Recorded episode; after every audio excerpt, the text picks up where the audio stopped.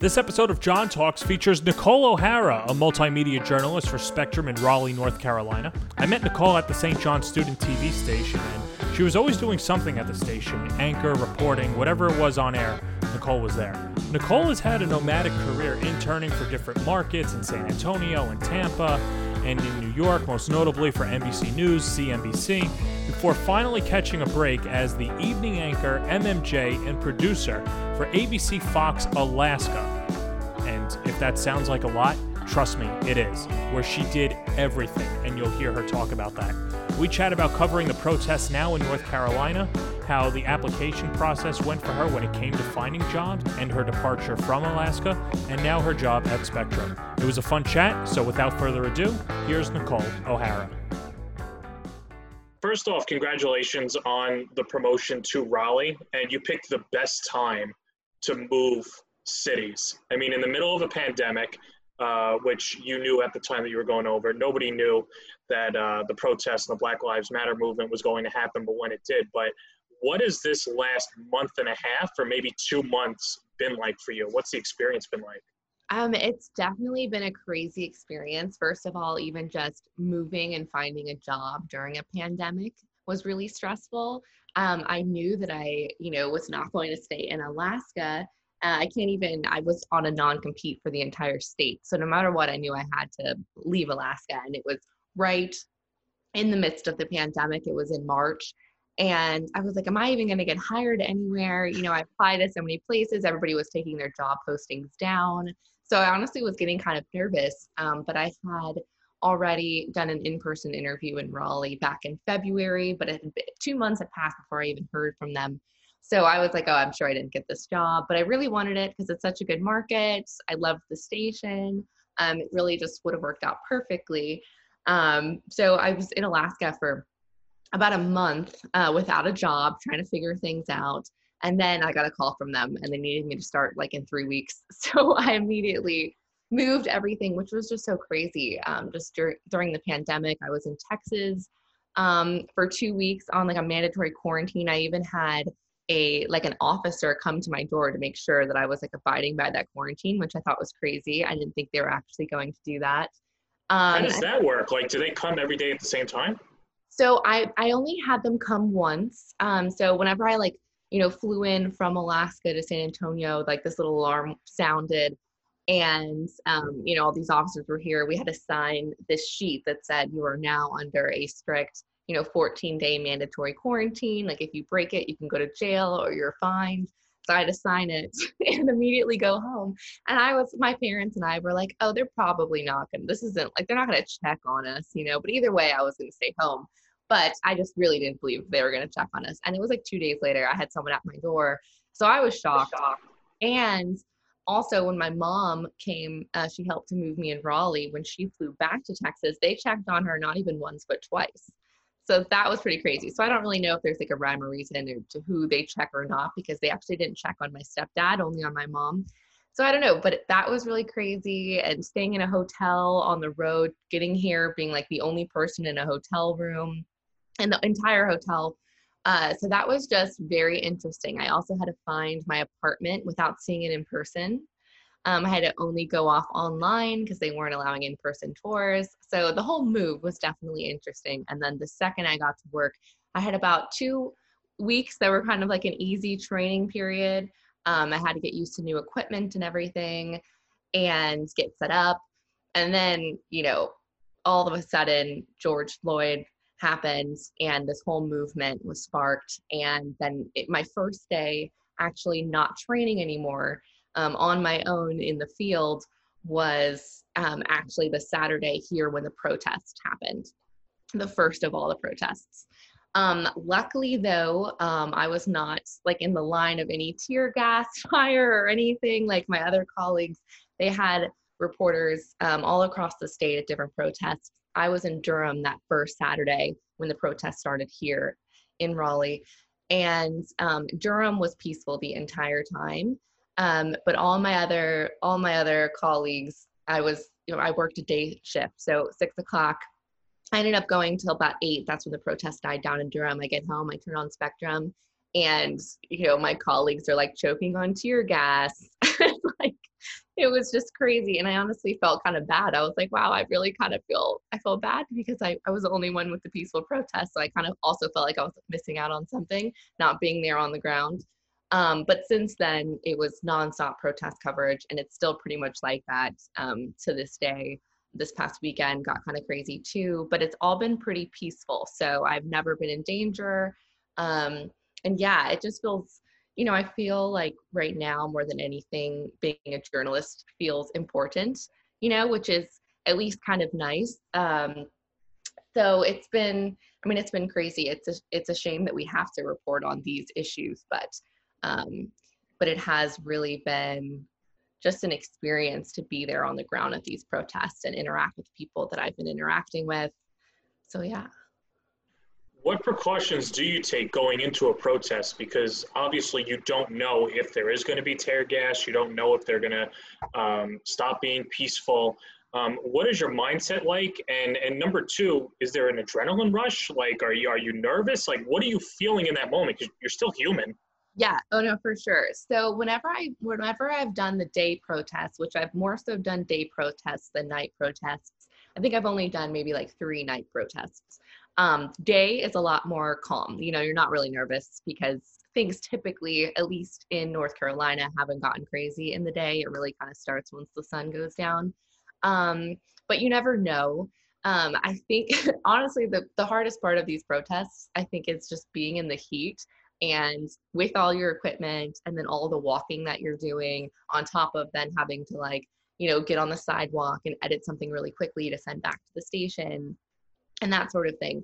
Um, I know some reporters have kind of gone. You're you're sometimes told to wear like cover up all of you in case there's tear gas. So like wear long sleeves. But it's like almost 100 degrees here. I was like, well, I'm not doing that. I'm like, whatever. I'll just deal with it if that happens. Like I'd rather be somewhat comfortable. Um, but yeah, I mean, there's definitely an, adren- an adrenaline rush. I remember I think it was almost two weeks ago at this point. I'm like, all my days are kind of colliding into one. But we um you know it had been a peaceful protest um, pretty much like all evening. I was working the night shift that day. Um, they already had curfews at 10 o'clock. And at 9 o'clock i mean it was a swarm of people. I mean there was a rest that there was we were just covering like the initial protest that was there. And we're like oh this is getting as it's very peaceful. There's not that many people. It's kind of winding down. And then all of a sudden we just hear noise and a whole bunch of like chanting and everybody just turns and there are i mean at least a thousand people coming down the main street uh, fayetteville street in raleigh coming up to the confederate monument. And i was like oh no things are about to get crazy. Um, but actually they didn't. It, it, was it was really nice. Everyone just had um, there was speeches uh, on the capitol on the capitol grounds and there was moment of silence. So and, and actually the organizers right at about 9.30 then they kind of called it off and everybody went home so luckily, it hasn't been it hasn't been bad at all. But our station, in terms of precautions, um, after about the first weekend, um, uh, Spectrum made everyone um, go with a security guard. So we don't go alone. I always was with a photographer, so there's no like one man banding these protests. And on top of that, every day we are with a security guard that they have hired. So there's always at least three of us at a time you know wherever we are amidst the protests. So that was honestly super nice and i love that the company did that because you definitely feel a little better and and also too if you're filming or going live at least you have the kind of the security guard to also kind of block the people that would like to kind of go into the camera. So it's been helpful. Yeah um, it seems as if these protests have taken on a different weight than in the past. I remember um, the Trayvon Martin verdict and, and Michael Brown and, and uh, obviously Eric Garner here in New York City. Um, and I remember that there were protests, but they weren't at the magnitude of this. And, you know, I've got a few theories on this. I think, number one, I think the country, you know, after being holed up in their, in their homes for almost two months, now um, we're obviously starting to feel frustrated um, and then obviously the black lives matters movement uh, people are finally fed up And, and I think you, you combine that with the pandemic, um, regardless of your politics, this country is divided. You're either on one side or the other. We're not really seeing a lot of people in the middle ground. Um, I'm, you know, I'll, I'll, put my hand up and say I'm in my New York City bubble. It's a blue state. Um, everybody loves the Democrats over here, a majority, overwhelming majority. Um, I know it's a different case in North Carolina. What have been some of the dialogues that you've been hearing from protesters and people, maybe even police officers too? Um, what, what is the sense like in Raleigh um, and even Alaska to, to, to a different extent? Because I know Alaska is a bit of a red state as well. Yeah, it's been definitely different for me. I, I, I don't know how much you actually know too about my childhood in terms of moving around because I've lived in, I was born in Kentucky, but have no relation to Kentucky. We just kind of happened to be there for like two years. And I lived in New Jersey, Tampa, Florida, and San Antonio, Texas for about the same amount of time. And then I went to college in New York City. Um, so I kind of, I, it's, it's funny because, you know, when people say, when, when I say, oh, I'm from Texas, they're like, oh, you know, they all just automatically assume, you know, it's super country, a red state. And to be honest, Raleigh is way more country than any place I've ever lived, which is funny. San Antonio, you know, um, is it's it's more southern Texas, which is a lot different than than North Texas in a lot of areas. Um, so it's it's it's been it's been interesting. More people have country accents here, and also too, I know that Texas does have Confederate monuments. Um, but I actually, in my, I've never seen a Confederate monument before until I came here, which was a totally different experience for me. Um, and you know, a lot, as you know, a lot of people have strong opinions on on these monuments, and that's definitely been a dialogue. You know, that's where these these speeches are being held. They're being held literally on these monuments. Even have steps. They have layers, and that's where um, these organizers of these protests are giving their speeches. Uh, so I feel like it's just it's just very interesting and and and that's that's really the conversation the fact that you know they're standing there you know speaking their truth on top of these statues that they you know wholeheartedly feel um, are kind of a slap in the face you know and and that's that's a bit of a you know issue that i never was really around in terms of like to tackle that was you know, in San Antonio, there's, to my knowledge, there's no Confederate monuments. Obviously, in New York City, I'm I'm kind of used to kind of being in that blue state uh, sort of uh, arena. and Alaska is a red state, but it's different.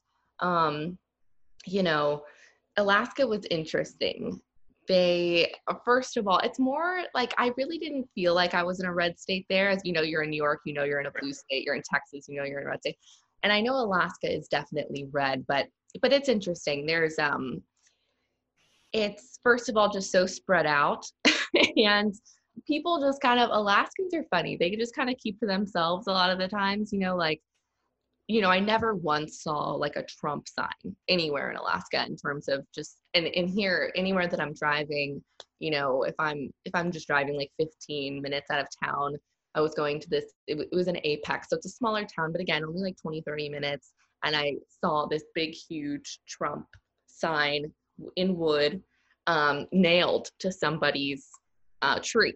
You know what I mean? And you don't see that in, in Alaska. So it is totally different. Um, but yeah, but in terms of conversations here, um, I even spoke to one girl who said that she was originally from Buffalo and she just moved here um, within the last like five years. And she was saying that you know, she definitely has experienced way more racism here in Raleigh than she ever did in New York, um, you know, which is really sad. Uh, and in terms of the police officers, I will say though, there is, it's really great to see so much diversity um, in in um, just in the different police departments.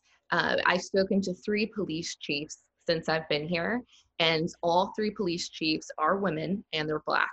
Um, so that's been really great to see. And it's also, you know, just in talking with them, they've said it's it's hard because you know everybody's mad at them, and then they're saying, you know, I I feel the same way, you know, and and I'm trying to make these changes in in my department so this doesn't happen here. You, you know, you guys don't have to worry.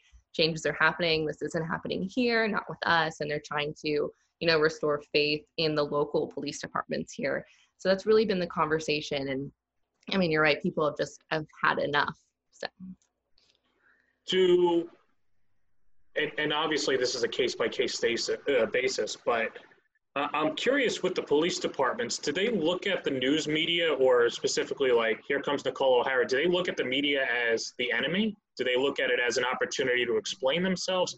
Because it seems as if on a state by state basis, there are some states that can't wait to get in front of the camera and say, hey, listen, um, we feel you, like you just said, like the police chief say, hey, we hear you, um, we agree with you peacefully protesting, you know, we're on your side. And then you've got other states or other counties where it seems as if it's, you know, the, the enemy. So what, what have you seen in Raleigh?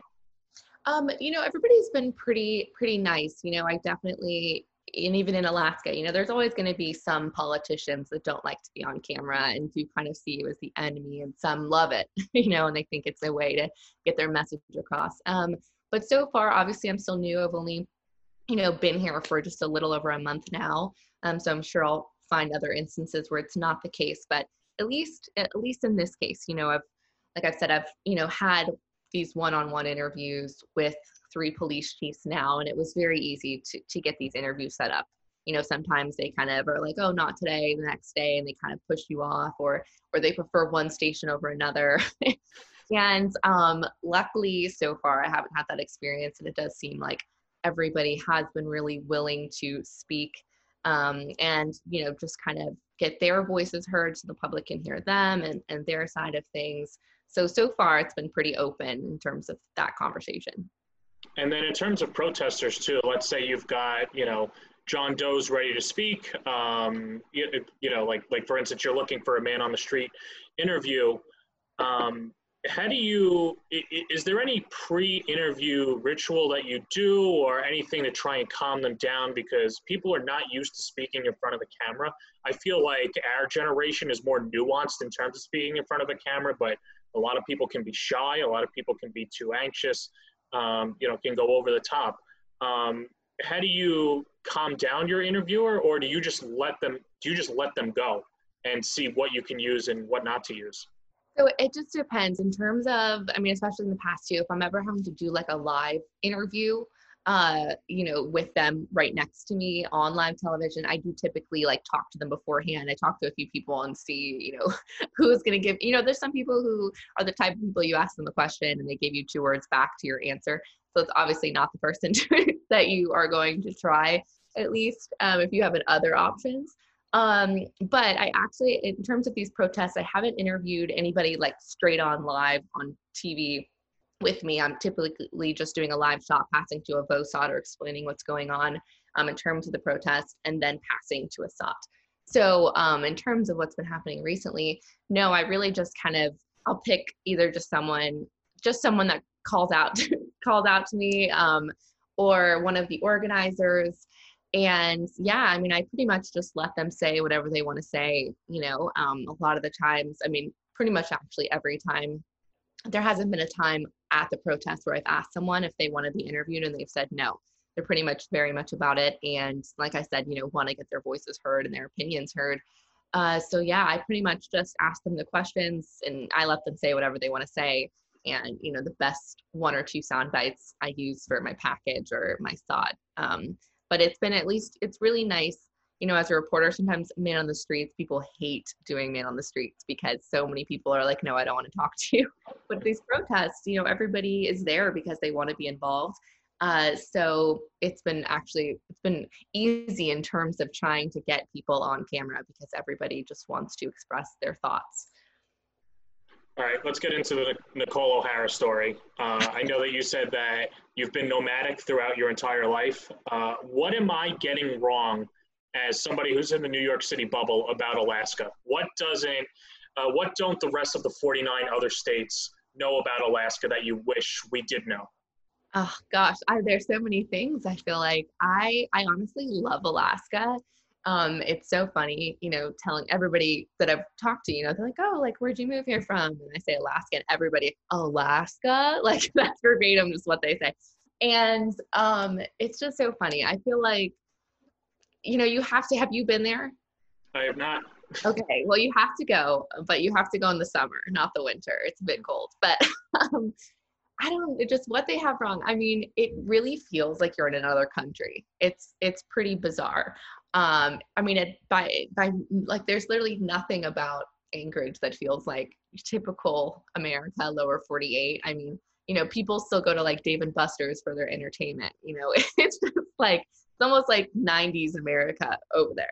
Um, but I, I think the fact of the just that I love how how strong and how deep the roots of Alaska culture is. You know, whether that's your Alaska native or even just you've just been in Alaska for years and years and years, you and your family, you know what I mean? There's just such a love for Alaska. Like you think, I mean, if you're thinking of like prideful states, you know, I think New York comes to your, to your mind or Texas comes to your mind, you know, one that people just have the state printed out and have it on their wall. And that's like Alaska. Alaskans think that their state is the greatest. And you try to say something about, like, anytime I would say, Oh, I'm from Texas, they're like, Oh, did you know that we are three times the size of Texas? I'm like, Yes, I did know that.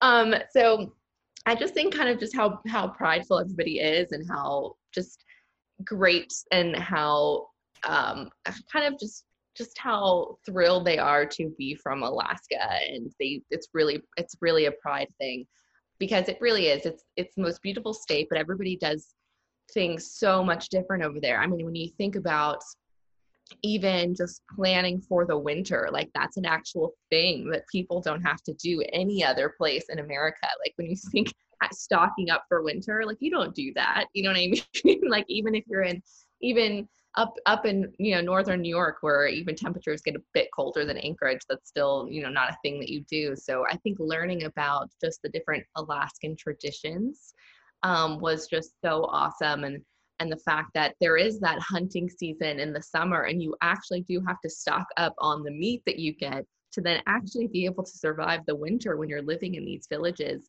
um, was just something that I really had to like wrap my head around when I first moved there. I was like, what? Like people actually do that? And there was even one story that I that I reported on that there was, you know, this village that power was lost. So all of their frozen meat uh, thawed and completely was ruined. And so then they didn't have enough food for the winter. So, you know, the state had to figure out what to do and how to get how to get supplies over there.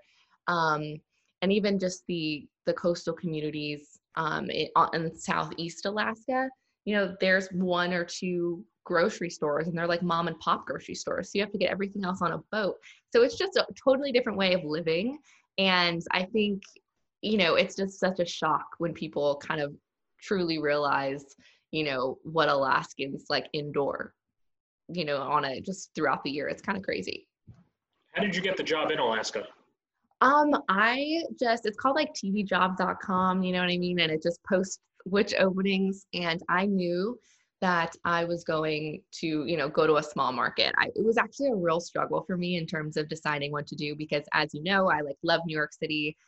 I interned at NBC the whole time in college and when you want to be a when you want to be a producer, you know, everyone just stays there and then they get like a, you know, production assistant job um, or assistant producer job, you know, at the network, and then you kind of stay there and you move your way up. And I, it pained me to leave 30 Rock, like it really did. I like loved, I loved it there, and I could see myself there forever. And so I really struggled after I went to grad school. I was like, should I come back and you know get one of those jobs and just stay in the building? And try and you know either stay a producer or try and finagle my way to a reporting position. Um, but everyone that i asked was like no like that's so hard to do. Like typically you cannot transition from a producer to a reporter. You need to go to local local news. So i was like okay i'll do that. So i applied to all these places and i um i was alaska was honestly one of the first places i applied to and when I was just thinking of, you know, where do I want to go? You know, like a small town in Oklahoma just seems like so boring to, you know, anywhere, a small town in any middle of America. I was like, oh, like I've never lived in a small town. I always lived in, you know, pretty large cities. And I was really dreading it. And then when I saw Alaska pop up, I was like, you know what? Obviously, Anchorage is a small town, but it's a small town in a different way. You know what I mean? You, at least Alaska is still a unique place and, uh, you know, a destination, at least a you know vacation destination for a lot of people so i was like you know this might be cool so i just applied for the hell of it i was like let's see what happens And literally the day that I sent in my application, like via email to that news director, I got a response back um, asking for um, a phone call interview. And we did that like two days later. And then I was offered the job like five days later. So, and then they said be there in three weeks. And, and then I moved there, got all my stuff. My mom came with me. We flew to Alaska and I mean, I had to just buy everything there because it was just, I couldn't ship anything. It was just too expensive. So, um, and then I started, and I started in like the thick of winter too. It was like February. So it was a crazy time to move. Um, you know, my mom and I were like coming out of Bed Bath and Beyond in like, you know, thick snow, pushing my cart full of all my stuff. It was pretty crazy. But yeah. Was there ever a part in that car ride or just within those three weeks where you thought, what have I gotten myself into? Maybe I should have just gone to the middle of Oklahoma. Oh my gosh, there totally was. It was actually once I got there, um, because my station was like the smallest state. Like I wouldn't even be surprised. I mean, in terms of you know market sizes, there's like I think markets go up to like 220 or something, but this was 150. Um, you know, which is a normal, which is like a normal range to start, you know, on camera in. But but still my particular station was like i swear like the smallest station i i mean i mean it just, it was just such a like juxtaposition from like my last station being like working at nbc and then coming to alaska where it was like a newsroom with like five people like i mean it was it was just great i i also was kind of hired under false pretenses if i'm being honest i was hired as an mmj and so I, you know, was expected to be a one man band and all of that. And that's what I wanted to do. Um, and I get there and turns out not only am I an MMJ, but I'm also a producer, like helping produce the show.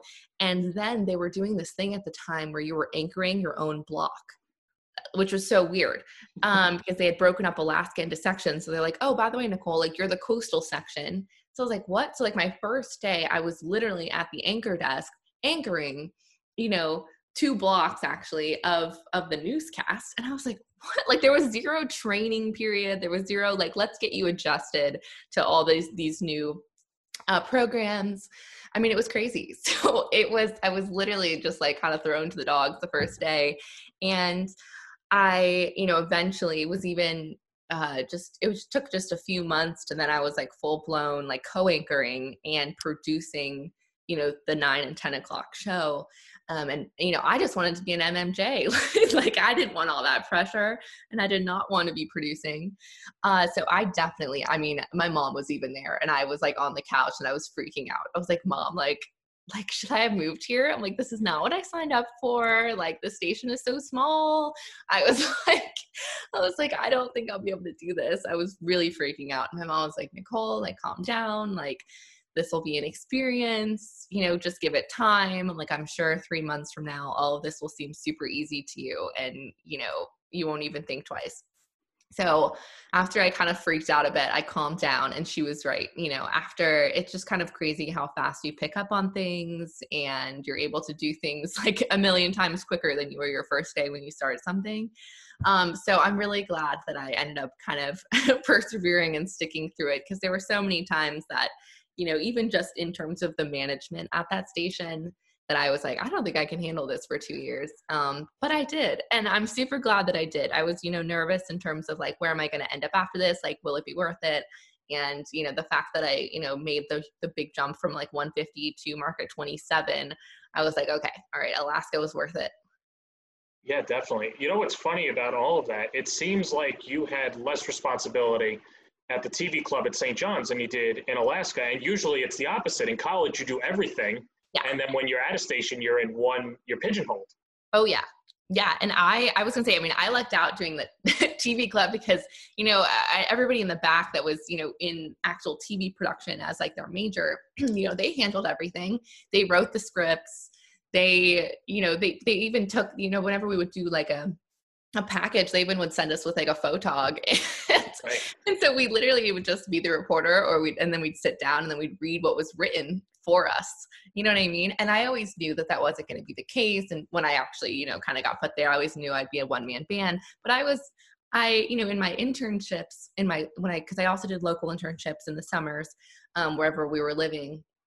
And so that was nice at least getting that that um you know on cam i mean that that um, behind the scenes behind the camera experience of using using those cameras and you know putting together my own packages by myself um, so I, I, knew that that's what I was expected of going into my whatever job that I was going to get. And so I felt comfortable doing that. But I mean, I was not comfortable producing my own newscast and anchoring the first day. Like, you know what I mean? So I had never once produced anything, you know what I mean, in terms of a newscast. I never, you know, been, I'd never written those. I mean, besides in in class we would be taught how to write a vo and how to do a VOSOT and all that sort of thing but i never actually had to do it. I didn't know the keys to do it. I didn't know the, the format of how to format the show. Um, so it was it was extremely intimidating. I was like i don't think i can do this.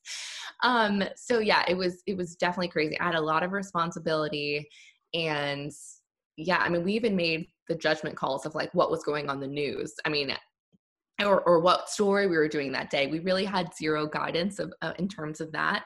So it was it was definitely crazy, and it, I was super annoyed at first. Not gonna lie, but at the end of it, I was really glad that I came out of it, you know, knowing how to produce, knowing how to anchor, and knowing how to report. As you know, whereas if I had just gone to another station, that probably never would have let me anchor, and I never would have produced because I just would have been the reporter. So it was kind of nice, you know, leaving your first station you know having experience in all three of those fields.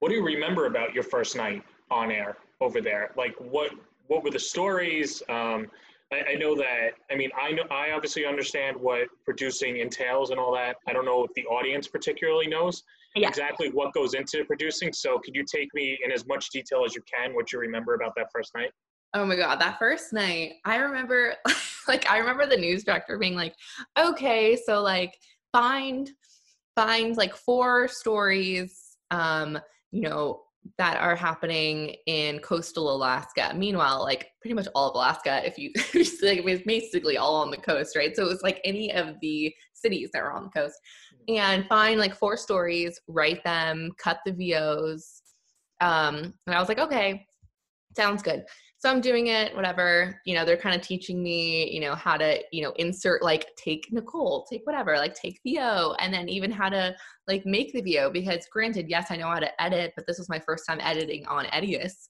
So it's a totally new you know system for me. So it, everything took so long.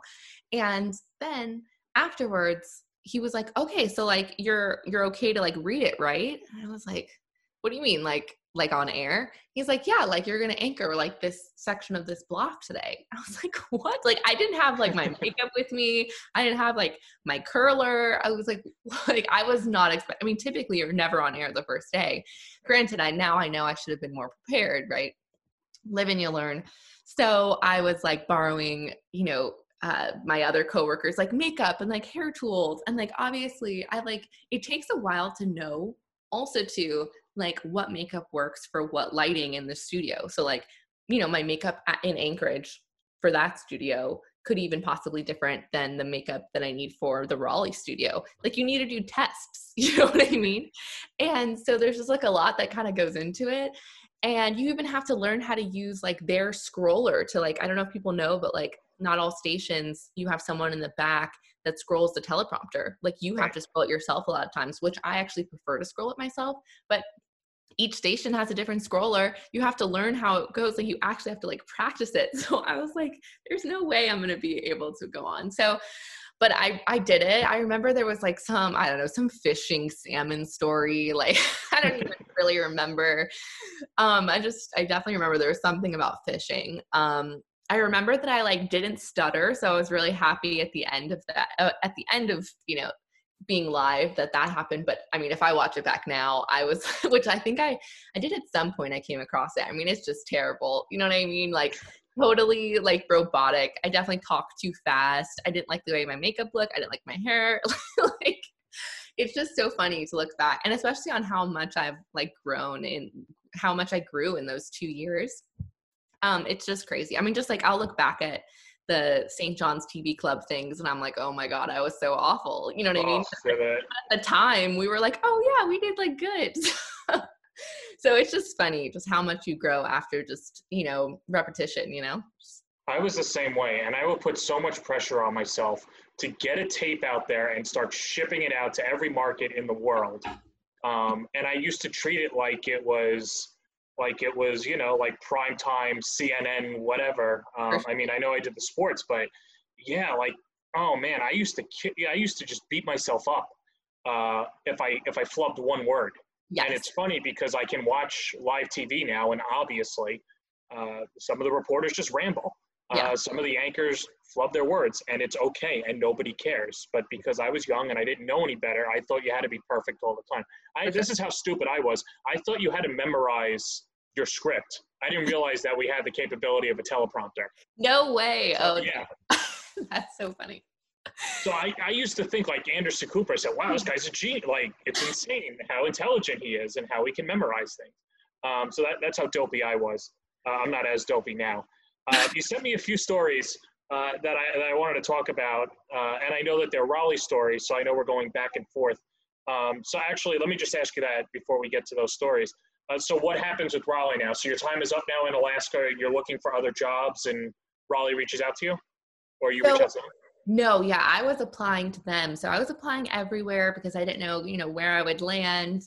And um, it actually happens pretty, pretty quickly, I would say. I mean, within probably my first like two months, um, I was actually super annoyed because I, you know, again, like to, you know, you want the highest market. And I actually, I applied to Vegas and I actually got a message back from Vegas, which I was super surprised about because their market, like, I don't know, I think it's like 39 or something. Mm-hmm. And they wanted me to be flown down for an interview. And, but they would have needed me to start sooner.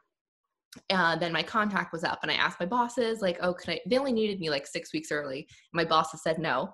And I was super annoyed because I was like, you know, like high markets like that from 150 like don't come every day so i was super annoyed and i was super bummed uh, you know, I threw a little fit, um, but nothing happened. They still didn't let me out my contract.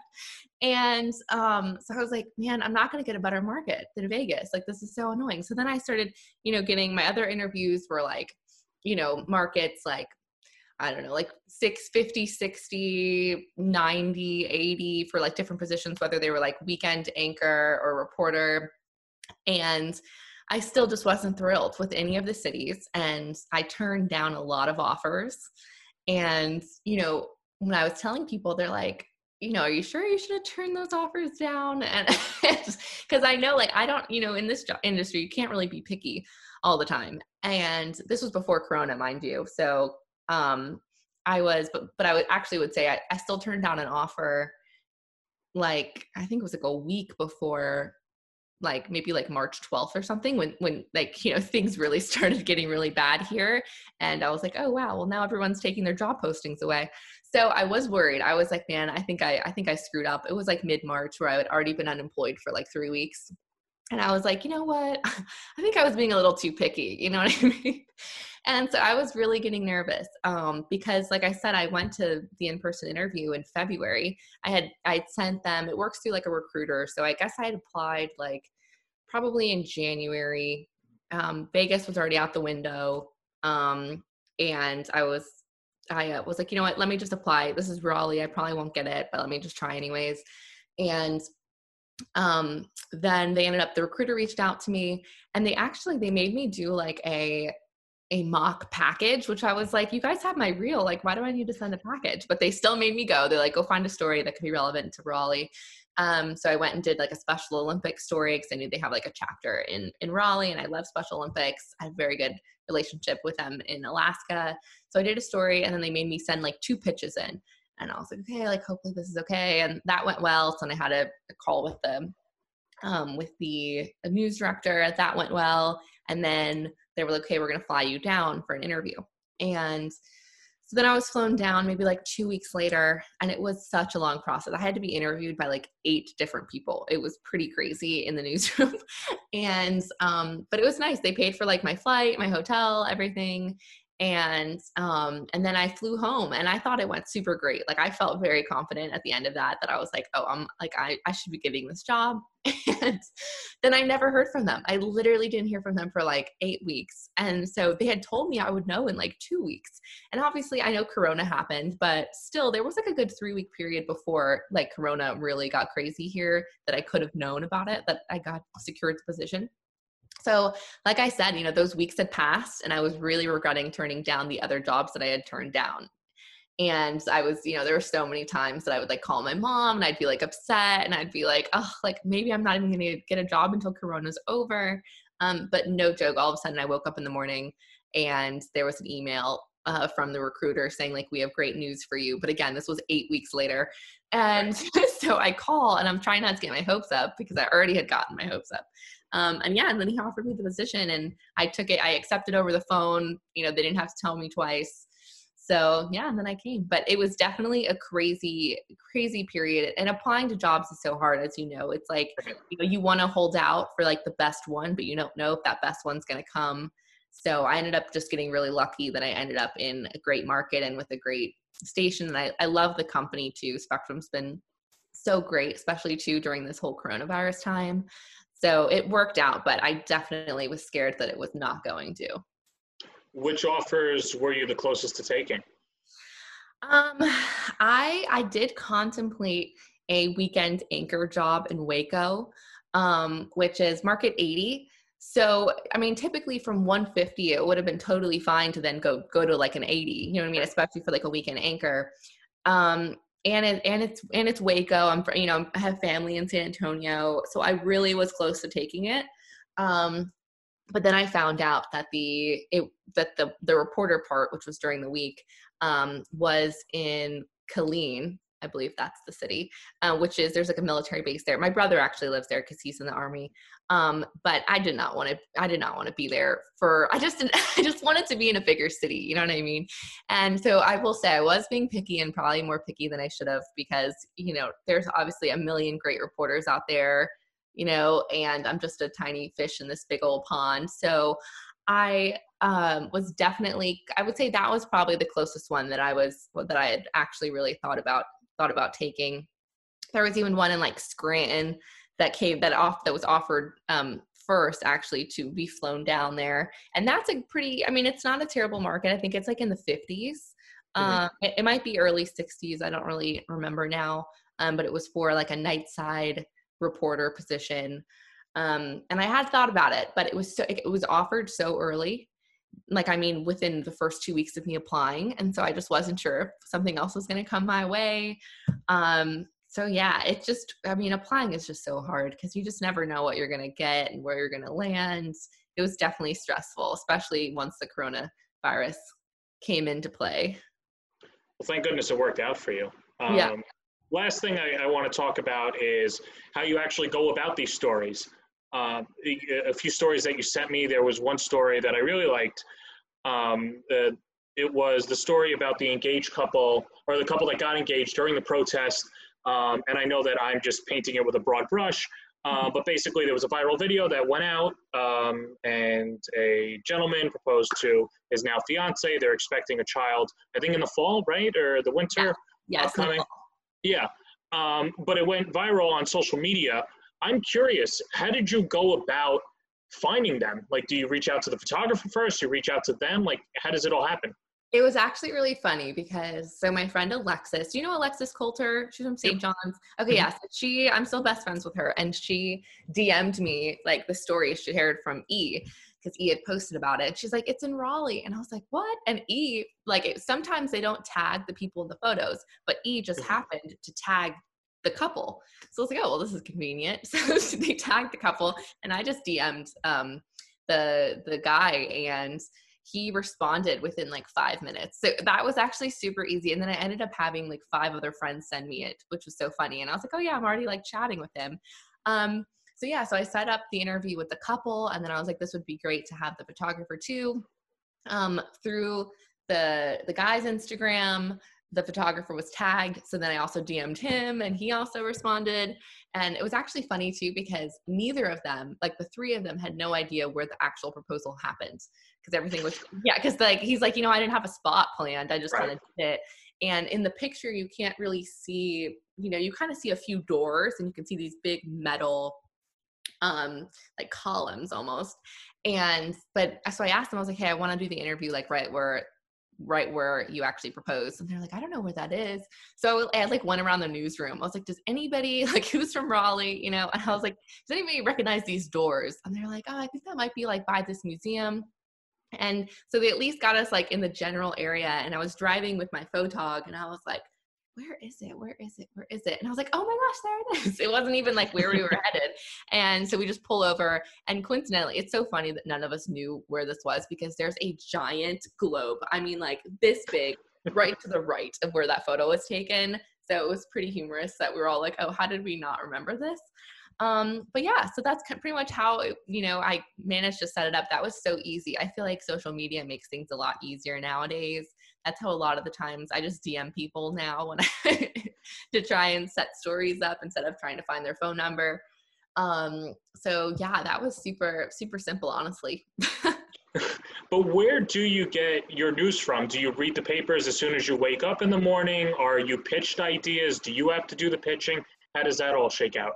So we have an assignment desk, which is so nice because in Alaska that we did not have assignment and we had to find everything. So they a lot of the times find our stories, but every day we are expected to pitch a story, um, and we actually have to send it in a day a day ahead of time. So by eleven o'clock the day before. Um, so and I don't know how I find them. I, I really just from meeting people and and even just social media like i just said there's so many different ideas that you can get from there or just like I feel like a lot of times too, when you're at one story, one story can lead to a contact for another story. Um, and Spectrum too, we do a lot of like good news, um, which which I actually really like. There were some stations that I was interviewing for that they were like, oh, we only do hard news like only hard news like no community pieces nothing and like i you know i can appreciate that in some capacity like i get it you know what i mean like i love covering my hard news pieces and i love political pieces like my master's is in government politics. I'd love to one day be like a White House reporter. But, um, you know, I feel like when I ask people, so many people our age don't watch the news, and I ask them why, and they either say they think it's one sided or two, it's just so much bad news and they don't want to see, you know, a death count of the day of who died in what car accident and, you know, mm-hmm. et cetera, et cetera.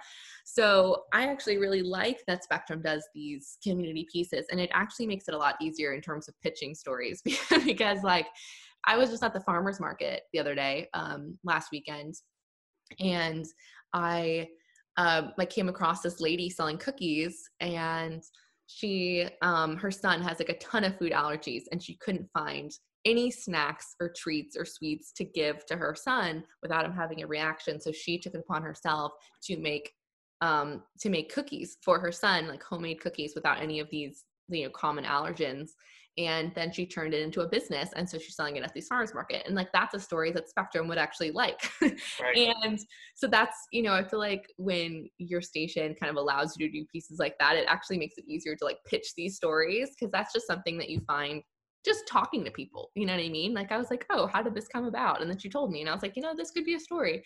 Um and then of course if there's something like most the, especially recently like any of the stories that you know we haven't even the last two weeks haven't even really had to pitch stories because the stories just fall into our lap with the protests and everything that's going on. Um, and so obviously all of those you know are are the stories that we do as opposed to these fluff pieces. So we haven't actually had a lot of fluff pieces on recently. Um, but yeah so it's definitely a good mix. It's like you know you have to pitch the story and it either gets approved or it's not. And even if it gets approved it doesn't mean that's what that's what you're doing the next day. That just means it's going to go like in our running story sheet that you can either work on like now or later in the week depending on what other stories come our way. Um, but like last week like the majority of the stories came from the assignment desk and they're like okay you're going to go cover this and you know i did my juneteenth story and and that one wasn't technically assigned to me there's just we have a story meeting too where people just bring up things that they know that are come that are going on in the community and we found out that um, you know this organization is going to the oldest cemetery in raleigh to clean it up for Juneteenth. And I was like, I want that one. So, um, so I did a story on it. So sometimes it just works that way. It's nice that it's in, at least for, for my station, it's, uh, you know, everyone kind of works together to help piece the story. So it's kind of nice. And that story that you just mentioned too, uh, the gentleman that you interviewed, Grady Bussey, um, you, if you see the piece or if you if you watch the piece, um, I know that it was shot in his car. You go to the cemetery. Um, you you go and meet the guy. I'm assuming he was very grateful that it was being covered, um, and I'm assuming that he was grateful that you were there and and asking the questions that you did. Uh, I'm curious when you're doing a story like that, especially on Juneteenth.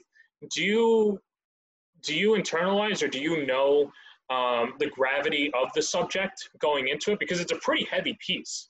For sure. Oh no, definitely. Yeah. I mean, you know, the, also the reason why we had so many Juneteenth packages that day, and you know, mine just happened to be on this event, but there was another reporter's package on the fact that you know so many people don't know what Juneteenth is, you know, and uh, or in some did just like the history of it. So we we kind of attacked it from different angles, and for sure you know and and that's something we, we talked about and he talked about he's he's actually from long island uh, which is oh, wow. funny yeah and he said you know they don't learn about juneteenth in in school and it's not in our history books and i've known what i've known what juneteenth is for quite some time but not you know not as long as i should have. I think i probably learned about it in college i think in one of my classes honestly.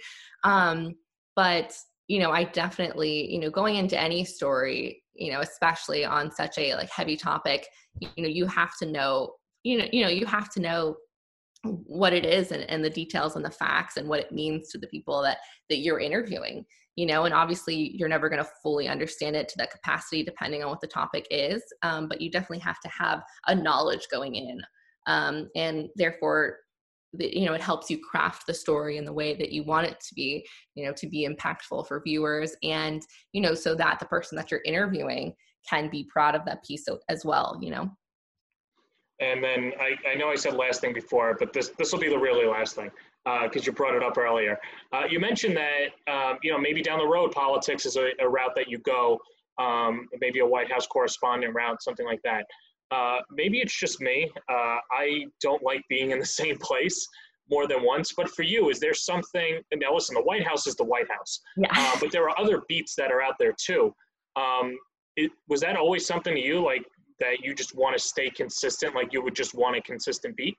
No, I don't think I'd want a consistent beat. I think you know, it just it just depends. I mean, I know a lot of the times, especially, I mean, in turn, I, I just know most about NBC just because I was there. So I'll just use that as an example. But, you know, like Savannah Guthrie, she was the White House correspondent before, you know, being at the position that she was now. And I feel like a lot of them end up, you know, then kind of after they've been there for quite a few years as the White House correspondent, then they bring them on to be the anchor. And so then your your stories kind of you know then then there's more of a range of your pieces.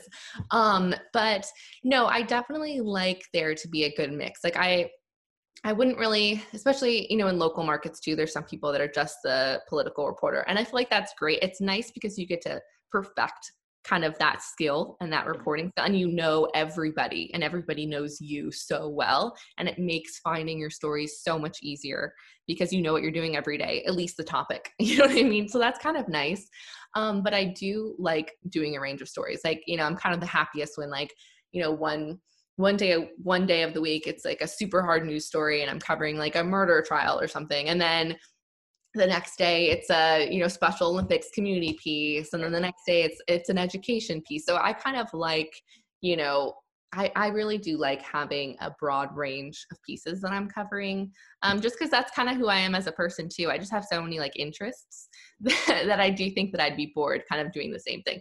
But in terms of you know going on, if I were to you know get to that point where I could be like a political correspondent, I would love it. You know what I mean? So. Would you?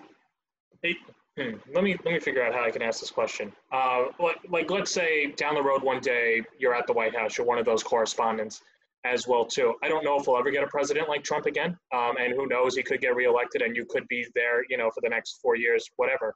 Um, do you think that the coverage of the president is vastly going to change regardless if Trump wins or if, if Biden wins, uh, and how their access to the media is going to be? Um, you know, I, I'd like to think that if Biden wins, everything will just go back to quote normal, if there ever was a normal, but certainly more of the norm.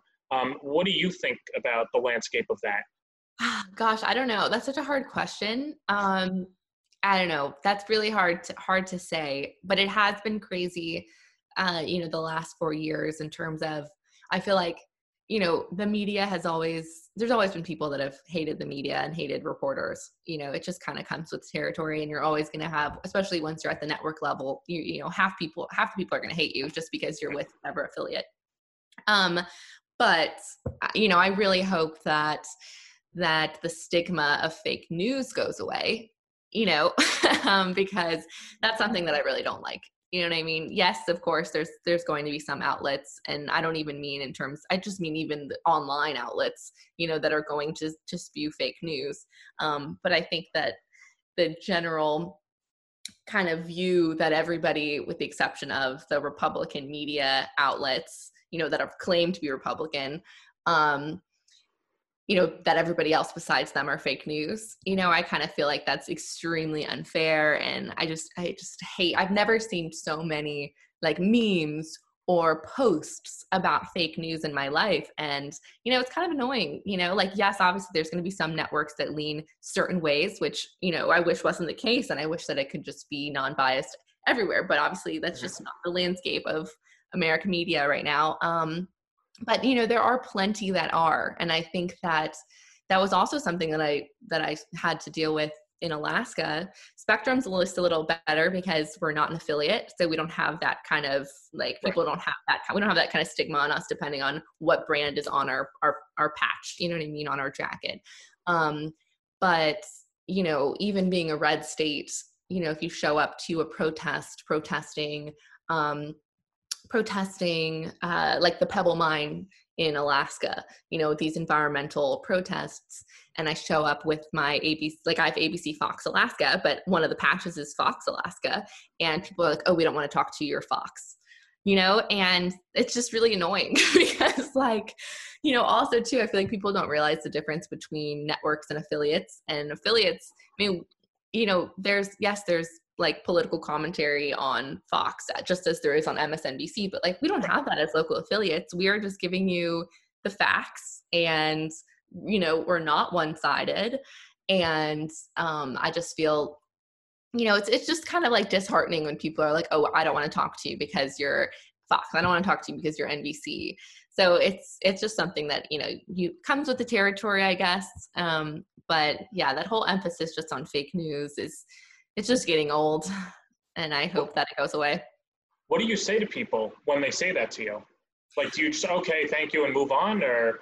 No i do tell them. I'm i tell them you know a, you know abc fox like okay if you don't like fox you know that's your prerogative totally fine.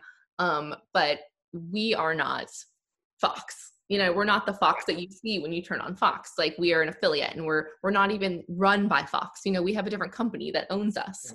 You know we're just an affiliate. I was like so it's just totally different you know that so that that's just what I, I try to explain to them in like the simplest terms that like they we are we are two separate things all the affiliate and not just us but everywhere in america like we are 2 mm-hmm. separate like, you know it's different when it you know of course you know like fox la that's more of a connection of Fox. It's owned by Fox, and like the ABC in LA and New York is owned by ABC. But you know, besides LA, Chicago, Philadelphia, besides the really top top markets, we're all owned by by companies, and a lot of the times the Fox in San Antonio is owned by the same company that owns the NBC in Austin, you know, for instance. So it doesn't work that way for affiliates. And I, I always just try to tell my friends and family that because they think the same thing. You know like my my you know the family that that watches the side of the family that watches fox they're like oh we want you on a fox affiliate. And the, the family that watches nbc want me on an nbc affiliate. And i was like guys it doesn't make a difference. Like it does not work that way. Right. Yeah. No definitely. Well listen this was fun catching up. Um, and i'm glad that we got to do this. And you know i really learned a lot about how it works on the local scene and all that. So uh, yeah, I can't thank you enough for for coming on and and denigrating yourself to just chatting with me for about an hour. For sure. Thank you so much. I appreciate it. And thanks again for having me on. It's been fun. Once again, a special thanks to Nicole for hopping on the pod. If you like this one, be sure to rate and subscribe on iTunes and leave a little rating. You could leave a little description there. You could write a review. It would make me feel better. And you can check it out, obviously, on iTunes, Spotify, or wherever you get your podcast from. It also helps with the metrics. I'll have you know, I am huge internationally. I'm very liberal with the term huge. Anyway, that's my spiel. We'll see you next time.